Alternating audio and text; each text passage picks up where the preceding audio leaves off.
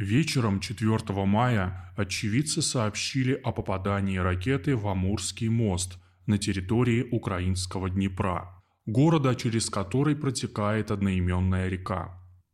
Днепропетровск – так назывался населенный пункт до так называемой декоммунизации.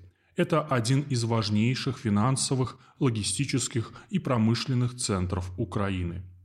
А до сих пор повреждения городской инфраструктуре были ограничены местным аэропортом и изобильно разбросанными вокруг населенного пункта военными объектами.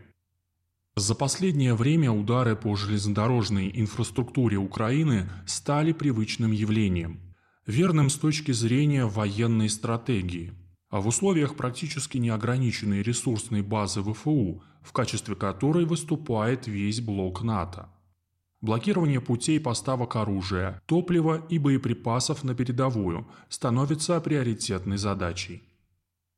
Удары по стратегическим мостам уже имели место. Прежде всего, это мост в Затоке Одесской области Украины. Но попадание ракеты в Амурский мост дает возможность сделать несколько выводов.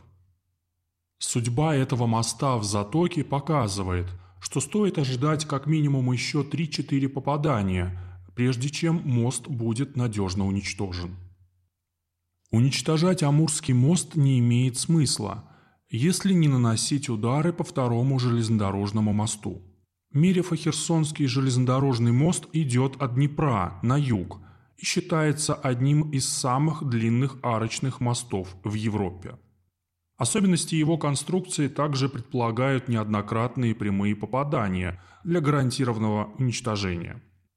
Кроме того, в городе есть не менее пяти автомобильных мостов. Во-вторых, предстоит проделать ту же работу с мостами Запорожья, расположенного ниже по течению Днепра. Иначе уничтожение одних только мостов севернее будет иметь ограниченный эффект – Здесь Днепр можно пересечь по мостам Преображенского или по достроенному в 2019 году новому мосту. Таким образом, э, скорее всего, можно говорить о том, что началось комплексное уничтожение мостов через Днепр, по которым может поступать подкрепление к окопавшейся в районе Северодонецка гуляй-поля украинской группировки. В-третьих, Поскольку мосты через Днепр в Киеве пока что не уничтожены и признаков подобных планов нет, скорее всего приоритетным на данном этапе операции Z является создание водного рубежа южнее Днепропетровска. Наиболее логичным будет представить, что тем самым командование Z-частей хочет получить большую безопасность левого фланга – при потенциальном наступлении на север от Мариуполя.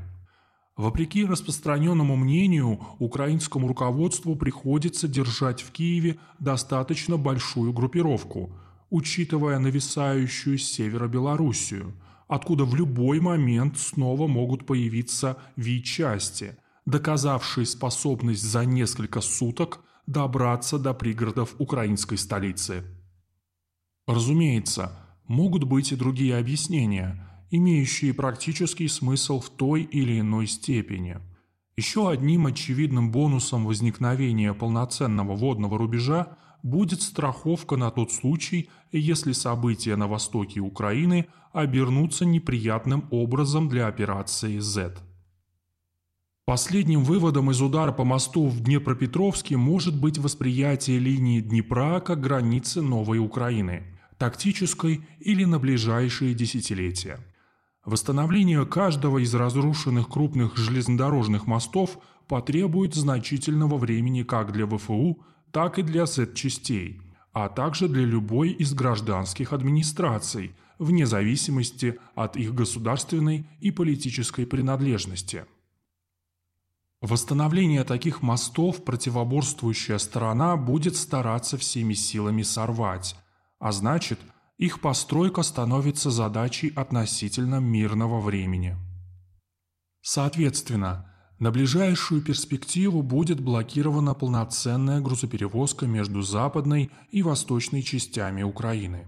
Причем вообще любая, а не только грузов военного или двойного назначения.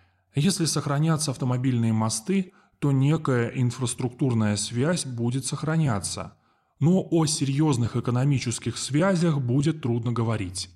Многие типы грузов, а, вроде угля, вообще невозможно поставить автомобильным транспортом. Естественным образом возникает географическая линия раздела территории современной Украины, где будет сразу несколько западных и восточных Берлинов, между частями которых будет не стена – а Днепр в своем нижнем течении. Много раз говорилось о том, что численность Z-группировки явно недостаточна для того, чтобы взять под контроль всю территорию Украины в сроки. Вариант уничтожения группировок ВФУ на востоке Украины при условии купирования поставок оружия, боеприпасов и пополнения личным составом выглядит более реальным. При этом было бы излишним оптимизмом считать, что на этом специальная военная операция закончится. Западная Украина, которая сейчас усиленно накачивается оружием, никуда не делась.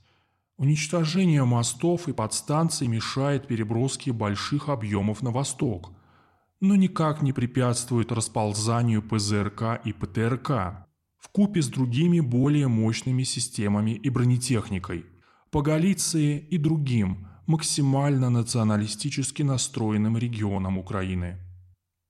В первую очередь это имеет значение при планировании освобождения Николаева и Одессы. Ну а если задачи операции Z предполагают освобождение всей Украины, то для этого явно потребуются большие ресурсы, чем задействованный в данный момент контингент.